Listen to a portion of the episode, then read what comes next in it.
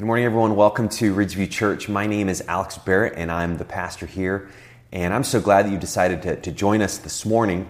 Uh, we are continuing uh, week two of our Unfazed series, and we're looking at how to have complete confidence in the middle of a troubling world. And another way that, that I've been thinking is how do we weather the storms of life instead of wither? And last week we talked about how in this season, with all the chaos around us, with all those things vying uh, for our attention, how do we fully give our attention uh, to God? And we looked at we give our attention to God by meditating and focusing on His Word. In fact, choosing to delight in that, allowing it to be the thing that, that guides us and, and leads us forward. And as we do that, we actually get a new direction. And so this morning we're going to continue with this idea of unfazed, how we can still move forward in confidence. But this morning we're going to look at how to do that in the middle of culture and all that's going on around us, and in the middle of intimidation. And I kind of combined uh, two messages into one because I think it really does fit what we're facing right now uh, in our world. And so this morning we're looking at how to be unfazed by culture and intimidation. I want to start, and this message is going to be really like big picture to start with, some framework. I hope it will help you to kind of orient so you can see what's going on around us and then give you a sense of how to move forward. And then I want to get into some specifics of, of how to do that. But I, I want to start with this, this first point to, to build on. It's this uh, we need to understand the times and be unfazed. So we need to understand what's going on around us. I don't know if there's been a period in my life that I've experienced before where I have seen as much chaos and as much change and as much unknown all come at the same time. I don't know about you, but that, that's what it's been like for me. And so, again, all of our bearings, it kind of seems like we may be out to sea and we're a little seasick. We're not exactly sure uh, what to do. And so, we really do need to understand the times. Uh, specifically, if, if you're a Christ follower, you need to understand the times so that you know, as you follow Christ, how do you represent Him well in this world, in your neighborhood, in your workplace, in your family, as you relate uh, to your friends. It reminds me of a story in the Old Testament of the, the men of David who were his army as he became the new king of Israel. Uh, they were in the middle of fighting and so much chaos in their own world, and David had become king after King Saul had died and he had mighty men that rose up to help him. And there's a description of these mighty men that I want to kind of pay attention to and really ask God that we can become these people as well. Let's read it in 1 Chronicles 12. It says, Now these were the numbers of the divisions that were equipped for war and came to David at Hebron to turn over the kingdom of Saul to him according to the word of the Lord. And then verse 31 says, Of the half tribe of Manasseh, 18,000 who were designated by name to come and make David king. Now, pay attention to this in verse 32. Of the sons of Issachar, who had understanding of the times to know what Israel ought to do. Their chiefs were 200, and all their brethren were at their command. So, in the middle of this description of, of these men and this help that was coming to David to, to not only give him strength for his army, but also to give him wisdom. You see this description of the sons of Issachar. And that's really where this idea comes from. How do we, just like they did, understand the times? We read correctly what's going on, we read accurately. And not only do we read and understand, but we know what to do. And that's a lot of what life is about. How do we read accurately and then act? Read and act. Read and act. This happens again and again. More than ever, with what we're facing right now, we need to understand the time so we can know uh, what to do as well. So, I want to give you a sense of what are things that are going on. Now, these are not just things that you're going to read on the news or what you're going to find in social media. I actually want to give you a sense of the biblical theme of God's work and humanity and how those two come together. I want to give you a sense of not just what's seen in this world, but also what's happening behind the scenes, what's actually happening in the spiritual realm. There, there's actually more than just what we see, there's a spiritual reality. We live in a world that's created by God, it's an open system. He works, He acts, he can do miraculous things, he works through man, but he also has the power to do whatever he wants. And there's also forces of evil at work in the spiritual realm as well. So I want to give you a sense. Part of what's going on around us is, is there's more than just what we can see in the flesh. There's a spiritual realm. And so I want to kind of give you a sense of that. So let's start. Where can we kind of place our bearings? Well, it begins with this the world uh, and our culture has a problem. The world, meaning the systems of the world, all the, the nations of the world, all of mankind, and then specifically in America, our own culture, uh, we, we have a problem. And I've been thinking about, well, what does that look like or what does that mean? Well, in our society today, especially in our country, there's a great deal of malice, of contempt, anger, and hatred. I think you'd agree as, as we turn on the news, as we look at social media, this is true. Uh, there's a growing resentment, bitterness, partiality that's driving America to greater division, to greater disorder, and to greater injustice. Uh, we all see it, and many of us, we don't know what to do. Again, we, we don't really know how to read the situation and then how to act. We don't know what we should think, what we should say, and what we should do.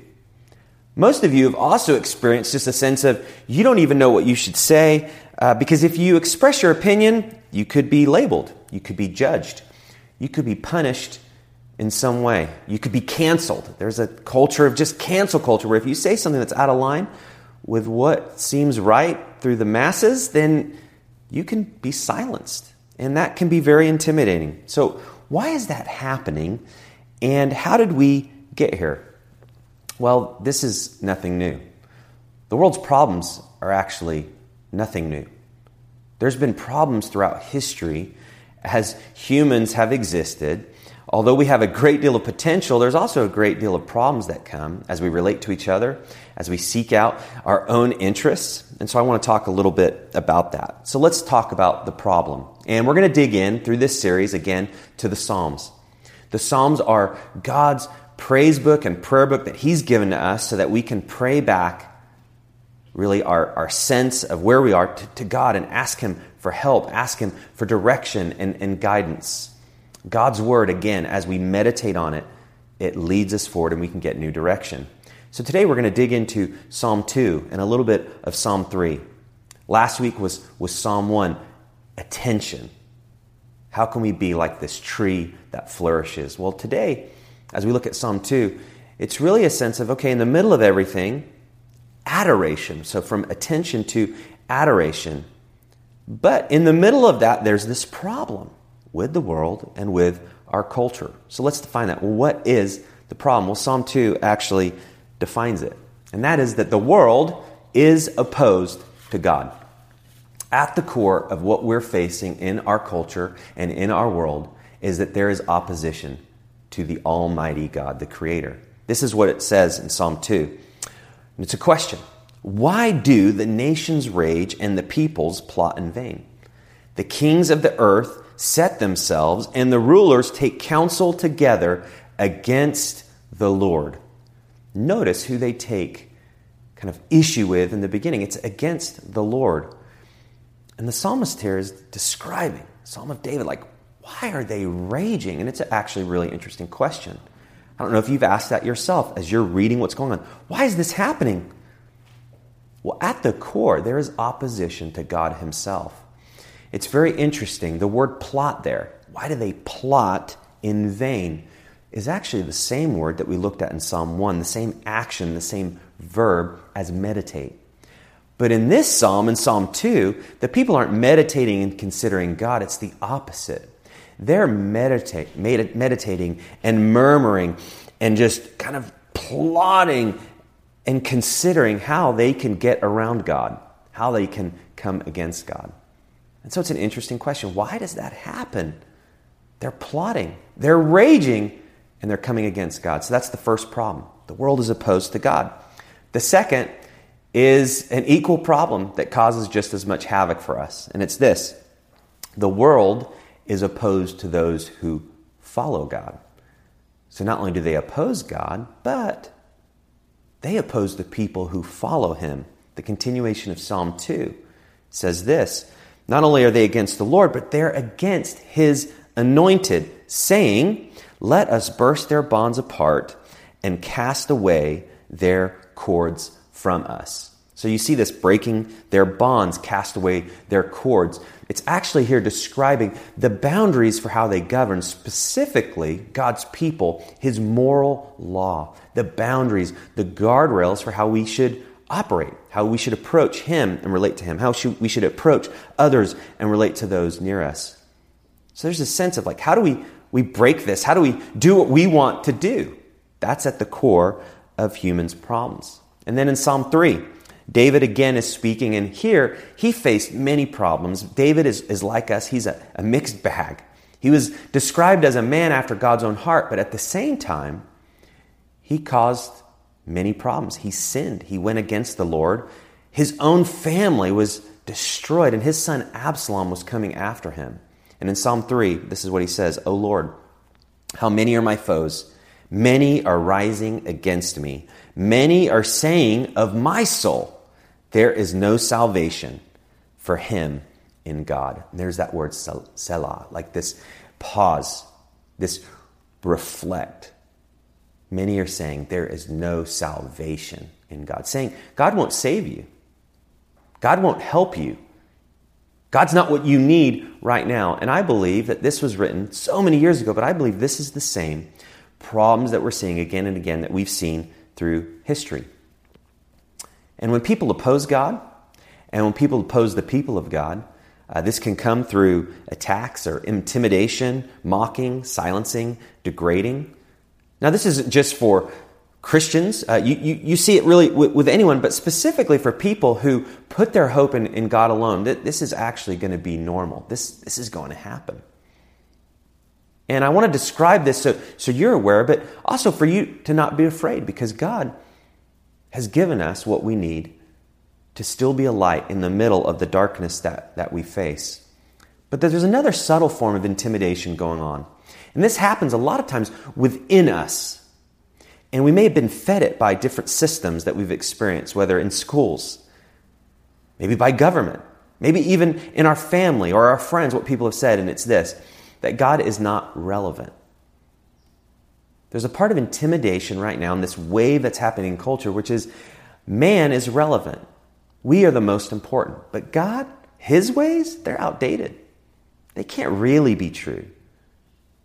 That maybe worked for another time, but that doesn't work for us today. And so there's this sense of intimidation that comes from this irrelevance that people push on those who follow Christ. So that's, that's part of the problem. So, why does this matter, and how is this possible, and why is this the case? Well, again, I want to give you a backdrop.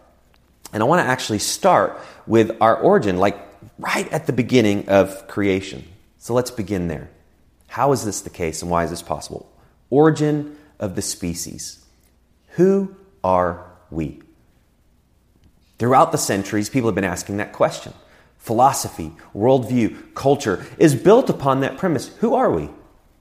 What's our makeup? How do we fit into this world? What's our purpose? What are we supposed to give ourselves to? What meaning do we have? So that's a very important question. Well, according to the scriptures, and that's the place that I want to start, and I encourage you to start because that comes from the Creator, God Himself.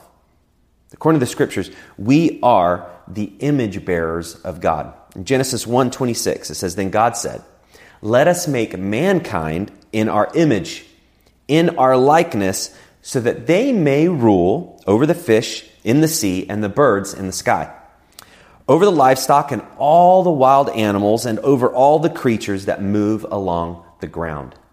Notice when God created, he created human the human race and humanity in his image, in his likeness. That's the only creation he created that resembles his identity, that has his image. And he gave us this, this rule and this dominion over the land. What that means is the whole race in Adam, Adam representing the whole human race, it started with him. We are equally created in his image. We're equally valuable to him. And we're equally given the great blessing of filling and subduing the earth. That's part of that dominion. We can rule over it together in God's name. So, this was in the beginning, in Genesis, in the beginning of the Bible. This was the, the purpose of God in creating mankind. So, that's a very important place to start. Our origin is we are the image bearers of, of God, and that gives us great identity. But the story didn't end there. And if you're familiar with the Christian story, this will be a reminder. If, if you're new to Christianity and investigating, I hope this gives you a sense of kind of the sweeping theme of God's work in the world. So we're image bearers, but what's, what's the problem? That's the second question. What's the problem? Why then don't we live with that in mind? Well, the problem is one word sin. And Romans 3:23 says this, "For all have sinned and fall short of the glory of God. Notice that word, all. All have sinned and fall short of the glory of God. Just like we all had our image in God and we have equal importance because of sin, we're now all equally marred and stained by sin. Uh, we are the whole race of Adam, the whole human race, uh, we're in rebellion against God. We've joined Satan's cosmic rebellion as well. He was an angel in heaven of great importance. But he wanted power for himself. He wanted to be worshiped like God, and he rebelled, and God threw him out with one third of the angels that were fallen as well, wanting their own praise and their own glory. And now you see this is part of the spiritual war going on. There's Satan who's leading the darkness with his legions of demons, and they have rebelled as well. And as soon as humans sinned and they bought the lie that the serpent, Satan, said in the garden, to move away from God's commands, to seek kind of your own purpose outside of God, sin entered the world. And we're equally in rebellion. We're separated from God because of that, because of sin. We're ashamed. We're guilty. We're, we're dying. Sin brought death to this world. Now, we're capable as humans of great beauty, love, and goodness. There's no discounting that. We can see that in our world. In fact, all the great con- contributions that mankind has made. It's amazing the things that we've been able to do. But just like all of the greatness and the beauty that you see, there's also a great selfishness, pride, and violence. And we're seeing that at work as well. Because we've sinned and we rebelled, uh, we're worthy of, of God's wrath and punishment. In fact, the Bible says that we're cursed because of rebelling against Him. We're under the dominion of Satan and his fallen demons. We're easily deceived by lies. We're spiritually oppressed by their power. I don't know about you, but I don't think about that that much. But when you begin to take a step back and you ask the question, what's the problem? You cannot just look at this world and try to find the answers in this world. Part of the problem is there is a spiritual dimension that's going on. And God is calling us forward, despite our sin, to turn back to Him. So, the real problem we're facing today is not bad people versus good people. Now, you may ask yourself, well, I'm, I'm not that bad, especially compared to that person. But according to God and His righteousness, anyone who sins is actually a sinner and is a rebel. And so we're equally, again, marred. So it's not actually about bad versus good because who is good without God when we've sinned? It's not about the strong versus the weak. It's not about the oppressor versus the oppressed. It's actually not about racism, although we need to deal with that in a way that pleases God. We need to make sure that we remind people of the image that we all have. We're image bearers before God, we have equal value. It's not about sexism, it's not about economic inequality, it's not about even political systems of power. What this is about, according to God's word, is that those are all the symptoms and not the disease. The disease is sin. And friends, you, you and I, we have this disease. So when we talk about the problem of what's going on in our world, you can look to many of the symptoms. But if we fail to miss or to see that the issue itself is the disease and not the symptoms. It is sin. We're just blindly confused and we don't know what to do. Now, in our world, there's been great advancements, but there's been major shifts throughout the last few hundred years where, again, as we're asking the question, who are we? As soon as we've looked to ourselves for answers and not to God, and as long as we've said God is irrelevant, we've tried to close the system of our reality so he can't have his way, again, we, we've just been the blind leading the blind. And secular humanism and postmodernism and nihilism and Marxism and socialism, they just start and end with man. And again, we, we have so much capabilities of great good in this world, but in ourselves, we cannot rid the world of the problems we, we face. We don't have all the answers, and we definitely don't have all the meaning. So, our origin is we're image bearers, but because of sin, we, we've, we've lost that. So, God gave us this, this grand purpose and this meaning, but because of sin and our rebellion, we lost that image. I kind of compare it to kids that are trying to create something beautiful and they want to go into the yard and they wet the soil and they begin to create this beautiful creation of a mud pie. I don't know if you ever did that when you were a kid. It's just fun to, to get dirty. And here's a kind of a famous mud pie painting. This is actually from the late 1800s, 1878, I believe. And it's called Mud Pie. I think it's fitting. But you see these children in this kind of by this log, taking their mud and creating their creation and just oblivious to what's going on, just enjoying that. And here's another picture of just in the mud getting dirty. That is actually a picture, I think, of, of our problem, the picture of sin.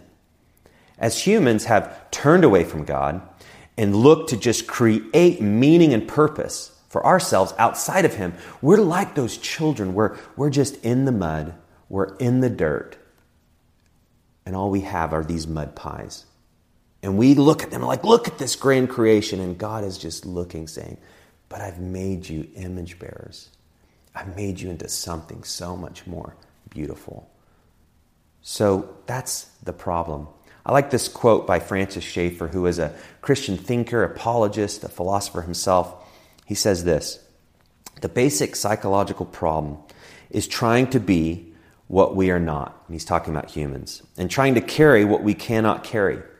Most of all, the basic problem is not being willing to be the creatures we are before the Creator. I think that is just a great quote. We, we are not willing to be the creatures we are before the Creator. Now, if the story were to end there, we were image bearers, we rebelled, we're in this cosmic rebellion, we've plagued with the disease of sin wouldn't that be one of the most sad stories you've ever heard? It's actually tragic. But, but that's not the end. The problem isn't the end. Man isn't the end in themselves. And that actually is the good news. So, what, what's the solution? Well, just like it began with God and Him as the Creator and the Almighty One who brought us into existence, who out of his great power, brought us into being, said it, and it happened. God is the solution to humanity's problem. He is God. There is no one like him. His purposes will prevail. The meaning that he's given us is still the greatest meaning that we can ever have. There's no substitutes. He is never intimidated. He's the solution. Now, notice the rest of Psalm 2. And I just want to read this in its entirety because I think it's so fitting. It begins with that question Why do the nations rage? Why do the people plot in vain? And then they turn against God and they turn against God's people. Well, notice the rest of the story. This is verse 4. This is the response. He, that's talking about God, who sits in the heavens laughs. The Lord holds them in derision. Again, it's kind of this, this laughing or, or this mocking of you, the one I've created, are saying you have no need for me. It's kind of unfathomable. That's that derision. Verse 5 Then he will speak to them in his wrath and terrify them in his fury, saying, As for me, I have set my king on Zion, my holy hill. This was talking about the temple, Jerusalem, representative almost really of, of God's kingdom. Verse 7 I will tell you of the decree. The Lord said to me, You are my son. Today I have begotten you. Now, Psalm 2, what begins to happen is you see this is a prophetic psalm of the coming of the Messiah. It began with the problem, the nations raging, the people plotting, coming against God and his people. And God's answer and God's solution is that there is my son who I've begotten. And you see that in John 3:16. God who sent his begotten son to the world to save us. And so this is a prophecy of that. Verse 8, ask of me and I will make the nations your heritage and the ends of the earth your possession. You shall break them with a rod of iron and dash them in pieces like a potter's vessel. So the psalmist is just giving this imagery of no one can stand against God. He's the ultimate power and authority. What he wants to do, he will do. Verse 10 Now therefore, O kings, be wise. Be warned, O rulers of the earth. Verse 11 Serve the Lord with fear and rejoice with trembling. Verse 12 Listen to this imagery. Kiss the Son lest he be angry and you perish in the way, for his wrath is quickly kindled. And it closes out with Blessed are all who take refuge in him. Now, that imagery of kiss the Son is this kind of you, you would kiss the ring of the king to pay respect. You would bow down, you'd kiss the ring and say, I serve you, I look to you, whatever you command, I will do. So, what God is saying is, I will send my son. This is in the Old Testament. I will send my son to save. I will send the Messiah to pay the penalty. It's not found in the wisdom of man, it's not found in any nation. It's found for all who bow the knee to Jesus. So, again, this is a, a prophecy. It's, it's very powerful. And then Psalm 3 8, again, the answer salvation belongs to the Lord. Your blessing be on your people. And stop and think. Notice the world's presentation. We're plotting against you, God. We don't need you, God. We're raging against you, God. There's no salvation in you. You're irrelevant. You don't matter. And then God's response is, Well, no, I, am actually will send my son, and he will rule and salvation is found in me. That's the response. The solution is God Himself. I want to show a video that, that highlights this to just give you a sense of the sweeping themes in the scripture and, and why this is so powerful. And it centers on this promise in Isaiah 52 7 of the messenger bringing the good news. But I hope this will give you a sense of kind of how this fits together. In the time of when the psalmists were, were being written and people were praying and turning to God for help, I hope this gives you a sense of how that connects then uh, to our world now and God's solution and what He had in mind. So let's watch this together. There's this beautiful poem. It's in the book of Isaiah. The city of Jerusalem has just been destroyed by Babylon, a great kingdom in the north. And all of these Jewish people, they've been sent away into exile, but a few remained in the city. And they're left wondering, what just happened? Has our God abandoned us? Right, because Jerusalem was supposed to be the city where God would reign over the world to bring peace and blessing to everyone. Now, Isaiah had been saying that Jerusalem's destruction was a mess of Israel's own making. They had turned away from their God, become corrupt, and so their city and their temple were destroyed. Yeah, everything seems lost. But the poem goes on. There's a watchman on the city walls. And far out on the hills, we see a messenger, and he's running towards the city. He's running and he's shouting, Good news! And Isaiah says, How beautiful on the mountains are the feet of those who bring good news. Beautiful feet? Yes.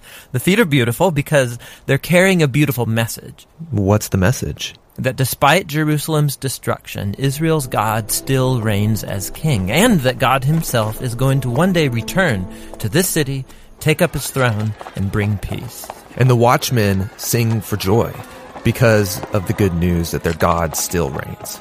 Now, in the New Testament, we find this same phrase, the good news.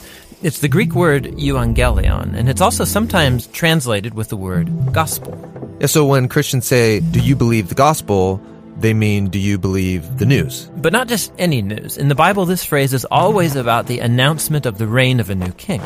And in the New Testament, the Gospels use this phrase to summarize all of Jesus' teachings. They say that he went about proclaiming the good news of God's kingdom. So Jesus saw himself as the messenger, bringing the news that God reigns. Yes, but the way that he described God's reign, it surprised everybody.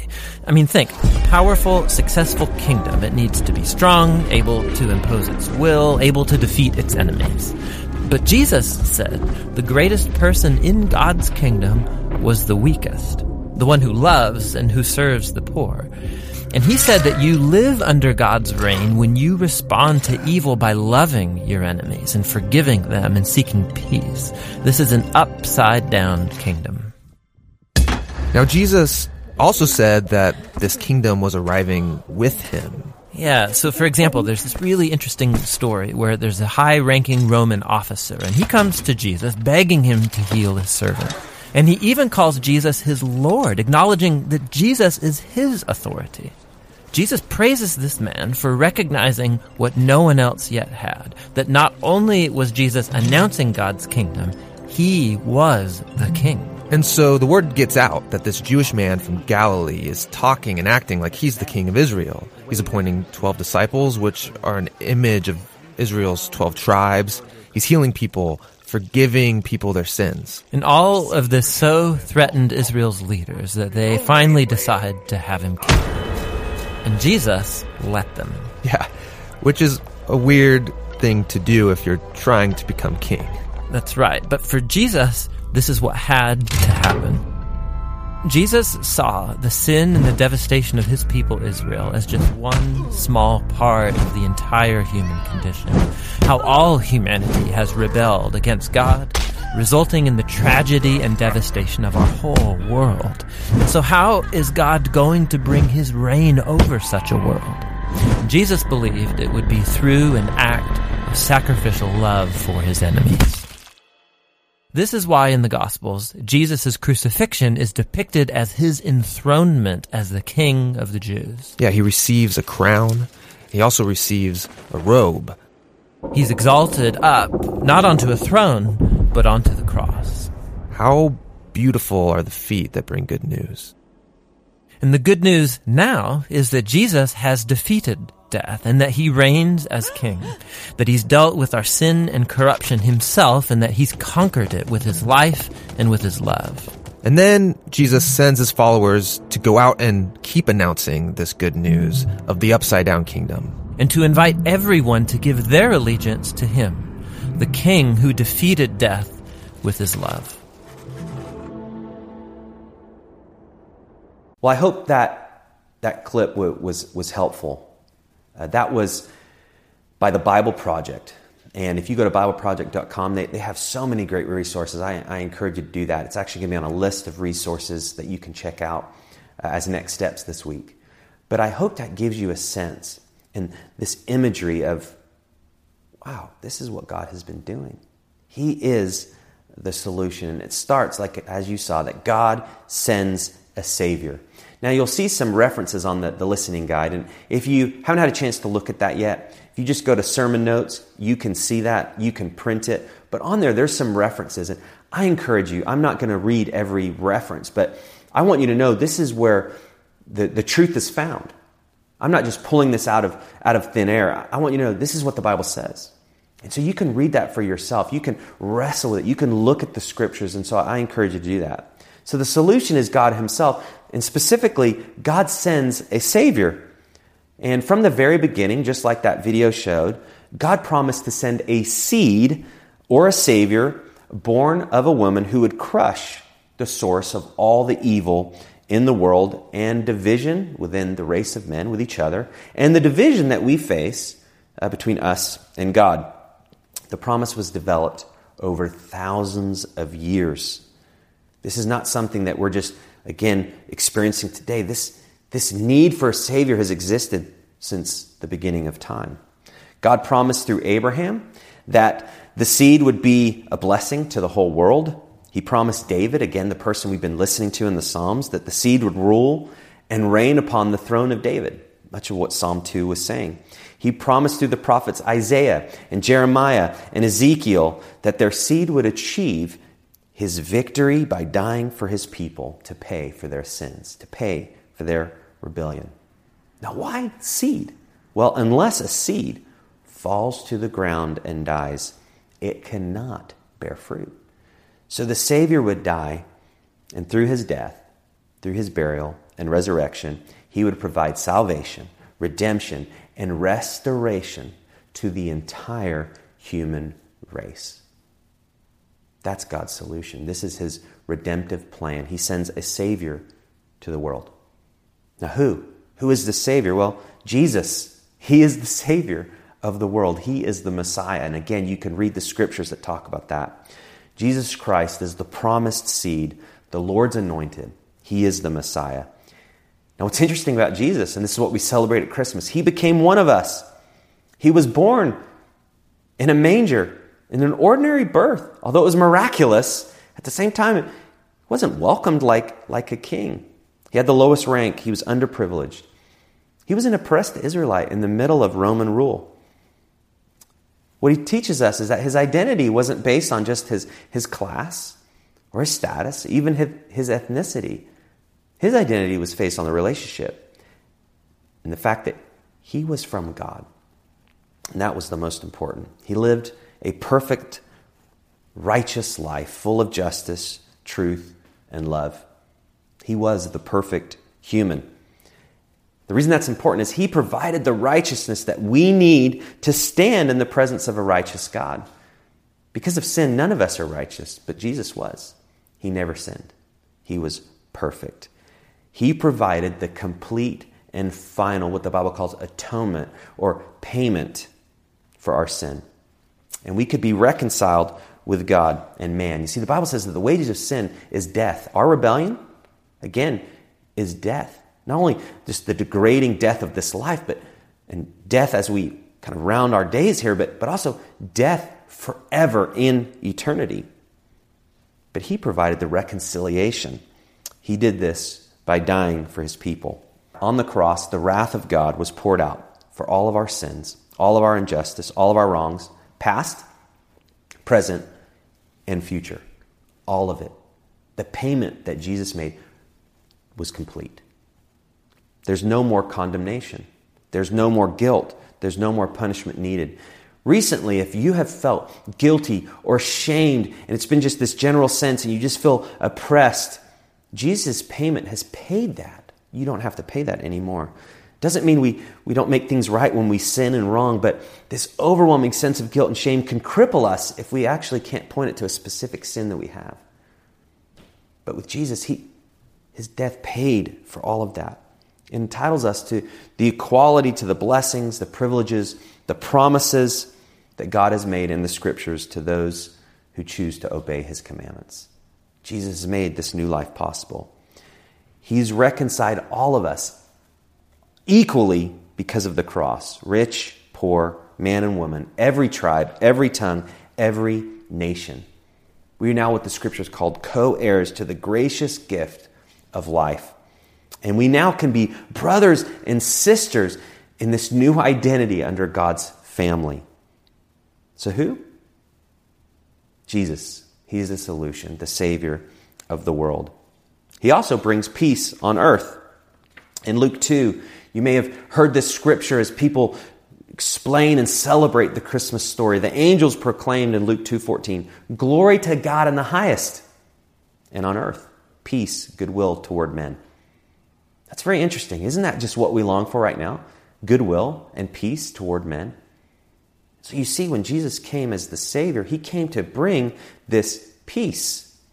But the peace was not found in man himself. Again, it was Jesus, the Son of God, the begotten Son, who was sent to live this perfect human life so we can be reconciled back to God, so that we can receive that reconciliation, be made okay before God, and then also now because of the power and the payment of Jesus, we can be reconciled to each other. What that means is that healing and forgiveness can exist between enemies here and now on this earth, not because of our great system or our great thought, but because of what Jesus has done. Christ doesn't tell us, this was part of his teaching, to punish our enemies, but, but to love them and to do good for them. Why? Because we don't have to pull our meaning from any man. Our meaning comes from God. Only the gospel saves us, and only those who've been awakened and transformed by the gospel, this good news, can truly make right for what they have done wrong. That is to, to receive forgiveness. So, this is the solution to division. This is the solution to injustice. And this is the solution to corruption in our world. People can say that we are irrelevant, that God isn't a factor in this world. But if you follow Jesus Christ and you decided to bow your knee to Him, what we know is that He is the solution. And all of the things that we can do without God, if He's not the factor, if He's not the person we're looking to again, we're just in the mud creating something that we think is beautiful. But it doesn't have the image of God. So Jesus came to bring peace, and we need Him for peace. And to experience peace, that's the next point. We, we all have to be reborn. There's a few scriptures you can read about that. To be reborn means that you turn to God in repentance. You change roads, you change direction. You put your, your confidence in Jesus Christ. You don't put your confidence in yourself or in any man made system. You also confess your sin to God. You say, God, I'm a sinner. I have the disease of sin. It's destroyed my direction, my, my past, my present, my future. I, I deserve judgment. And you give your whole life to Christ. You confess, you agree, I'm a sinner and I need to be healed. And when you do that, He changes your perspective, He changes your values, and He changes your life. To experience this peace, you have to be reborn. And that's what it means to be born again. And now, again, you become a part of this body of Christ. You can rule and reign here and now. Live your life in a Christ honoring way. Why is this important? Well, you now have a new identity. It's not what any man puts on you. It's not what your family told you. It's not what culture tells you. It's not what you've read in a textbook. It's not what you see on social media. It's not what you see in a meme. You can have a new identity because Jesus Christ came to link us back as image bearers, to get us back to our Creator where we look to Him for guidance and help. And He paid the penalty so that we could be healed of our disease. We have a new identity and we have a new life. And as you have a new identity and as you have a new life and you're reborn, here's the good news. We now have a new destiny. And this is our destiny. We have a bright future. I don't know the last time I've read something that talked about the bright future we have in this world. Everything seems dismal. But we can have a bright future. And this is the difference that we can make. If you're a Christ follower, you're a part of his plan of redemption. You're part of sharing the difference that Jesus has made, what he did for you. What that means is we exercise our God given rule in justice and righteousness and wisdom and peace. We want to show people God's ways. We want to teach. We want to live. And we want to hold out the word of truth, the light of the scriptures to a dying world that's so in need of being rescued. That again is in the mud pit, just looking for how they can get clean. Like yeast, we are leaven in society. And we pour this leaven in with, with truth and love and grace and mercy, justice and generosity. Have you noticed this is what everyone longs for, but no one knows how to find? But when Jesus told his people, you, you be salt and light to the world, that's what he's saying is you show people what you have. The difference that you have in Jesus and how that makes a difference. If you're a Christ follower, and what the scripture says, we, we actually don't believe in u- utopia or heaven and earth being made completely great by man made systems, as many believe and teach today. Uh, we, we know that it's only possible after the sources of evil are finally defeated on the day that, that Christ returns. When Christ returns, he will judge all of mankind. He is the judge. He will bring to light all that has been hidden and the wickedness that men and women have committed. The scriptures say nothing is hidden in God's sight. I don't know if you've been in this, this time recently where it's like we don't know what the truth is. Everything seems hidden. There's mixed messages. As soon as we think we're kind of getting onto something or to get our bearings of what we should do, the information changes. Again, we're blindly following. We don't know what to do. It's so confusing. But everything that's hidden, all the agendas right now, all the motives of people, including our own, will be brought to light. But here's the good news God has already punished Christ for our sins on the cross. And that's why what we do here and now with Christ is so important. Because those who've not, not received his salvation will suffer eternal torment with Satan and the demons that rebelled in the beginning of time. This is a terrifying truth, but it's right and just once all the facts are revealed on the day of judgment. Because what it will show is we all were diseased with sin, we all rebelled. And what did we do with Jesus? That's what we're going to be asked when we face God. What did we do with his son Jesus? Did we turn to him? Did we bow our knee to him? And what it says in the last day is that every knee will bow and every tongue will confess that Jesus is Lord. It's very interesting. We have the choice right now to do that freely with what we can gain from the scriptures, the truth. And I just ask that God will remove the blinders from all of our eyes to see that redemption is found in Christ alone. There's no other way. There's no other system. There's no other religion. It's through Christ. He's the way, He's the truth, and He's the life. No one can have access to God, His image bearer, except through Him, except through Jesus. But in the end, Every knee will bow and every tongue will confess. So it's either on this side of history or as it wraps up in the final judgment. We don't talk about this stuff a lot, but this again is what's going on behind the scenes. This is the grand theme of creation. And God is still calling us to turn to Him. In the end, Christ, He's going to create a new heaven and a new earth, united again like it was in the garden before the fall, and we will rule and reign with him for all who've decided to follow Jesus. This will happen forever and ever, just as he intended in the beginning. So I know this, this is a lot, but this is the gospel.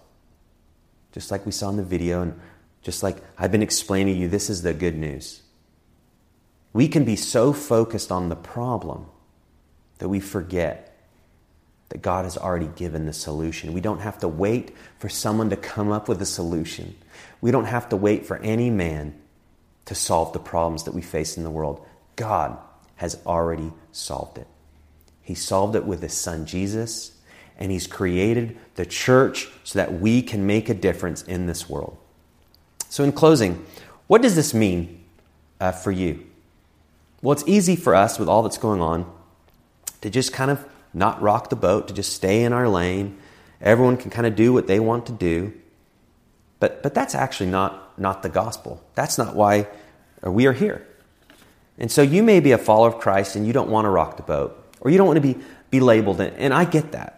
That's something that's, you know, I struggle with as well. Like, I don't want to be that person. Whatever that person is, someone who may be kind of crazy about their, their faith.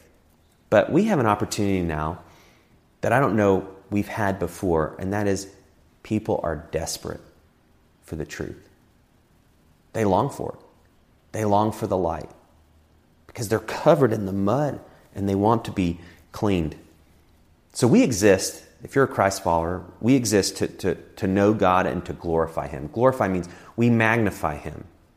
Out of everything going on in our life, we always get to the point where God is the greatest and the biggest thing that we want to focus on. We want to build our life on Him. But a part of that is we also want to help people to know and glorify Him as well. Because if this problem has diseased and marred everyone, sin, then we want to help everyone get out of the disease, to find the solution in Jesus. And so that's part of what we want our life to be. But I want to just give you a sense of, of what this means for you. And this is the, the, the type of thing that you just need to settle. Because again, it's so easy. We, we just don't want to rock the boat. We maybe just want peace in our life. We just want some success, some affluence. We don't really want to kind of get crazy. Again, stay in our, our lane. But that's not the life that God's given us. We have an opportunity to make a difference, to shine. So here are some things you may want to, to settle. To follow Christ means these things. I, I will likely not fit in uh, the rest of my life. Like, I'm not going to fit in and fit exactly what the culture says I should be or what I should be about. The good news is that that's actually how Jesus was. He did not fit within the systems. Also, my value system will be unusual. In fact, if you follow Christ, your value system should be unusual. It's an upside down kingdom. And you just have to, to settle that. The world will constantly uh, predict our downfall. The church, Christians, we don't need to be surprised. While I may not be accepted by people, I will be blessed by God. Another just really important thing is that the world, this world, is not my home. This world is not my home. In fact, this world is not my final destination. I am a pilgrim passing through. When you're a pilgrim, you realize, like, I'm not getting all I can from this land and from this earth. I'm on my way to meet my Father in heaven. So, this is not my ultimate home. Another thing we have to settle is I'm not going to get out of this world unscathed. I will be hurt. I will be judged. There'll be people that will come against us. There'll be people that say we are irrelevant. There may be people in this time, in the near future, where we're, we're going to be silenced. But did you know that the scars that happen in this world because of people coming against us, in heaven, uh, they're, they're trophies. The scars in this world become trophies in heaven. Another thing we have to settle is that I will not trade the solution and my life surrendered to Christ for any other system.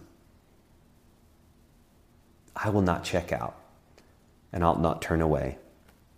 And then finally, we, we need to be careful that we're not buying into what's popular in popular culture. There's a pull in all of us, even as we get older in age. We want to be cool, we want to fit in, we want to be accepted. That's normal. But again, our identity as an image bearer is to be accepted by God outweighs being accepted by anyone else. And so we need to remember that. So the response here's the two things the response to intimidation is adoration. And that's why the Psalms were written. With all the chaos ensuing around us, the Psalms were written so we could dig in. We have these prayers of how to praise it back to God. So I'm going to have some Psalms that you're going to be able to read this week to help you focus on that. But the response to intimidation is to adoration. You adore Christ. You adore what God has done. Out of everything that's big and drowning out and overwhelming you and maybe intimidating you, you, you just realize God is bigger than that. God is bigger. And as I adore Him and magnify Him and glorify Him, wow, God is big. And the rest of these things going on, they're small compared to Him. God is larger. He's larger than any threat. He's wiser than any system. His kingdom is the only kingdom that will go on forever and ever. So we want to adore that and be a part of that. So that's the first. The response to intimidation is adoration. The second is this the response to intimidation is invitation. Now it's easy as we think, well, the world is against God, the world is against me if I follow Christ. But at the same time, God has put us here as, again, the image bearers and as ambassadors to say, hey, you want to be a part of a different kingdom?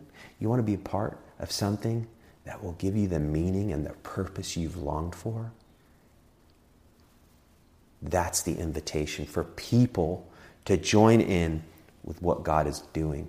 That's actually the mission of Ridgeview Church. Our mission statement is to invite people to experience the refreshing life found in Jesus Christ. That's our mission. That's why we exist.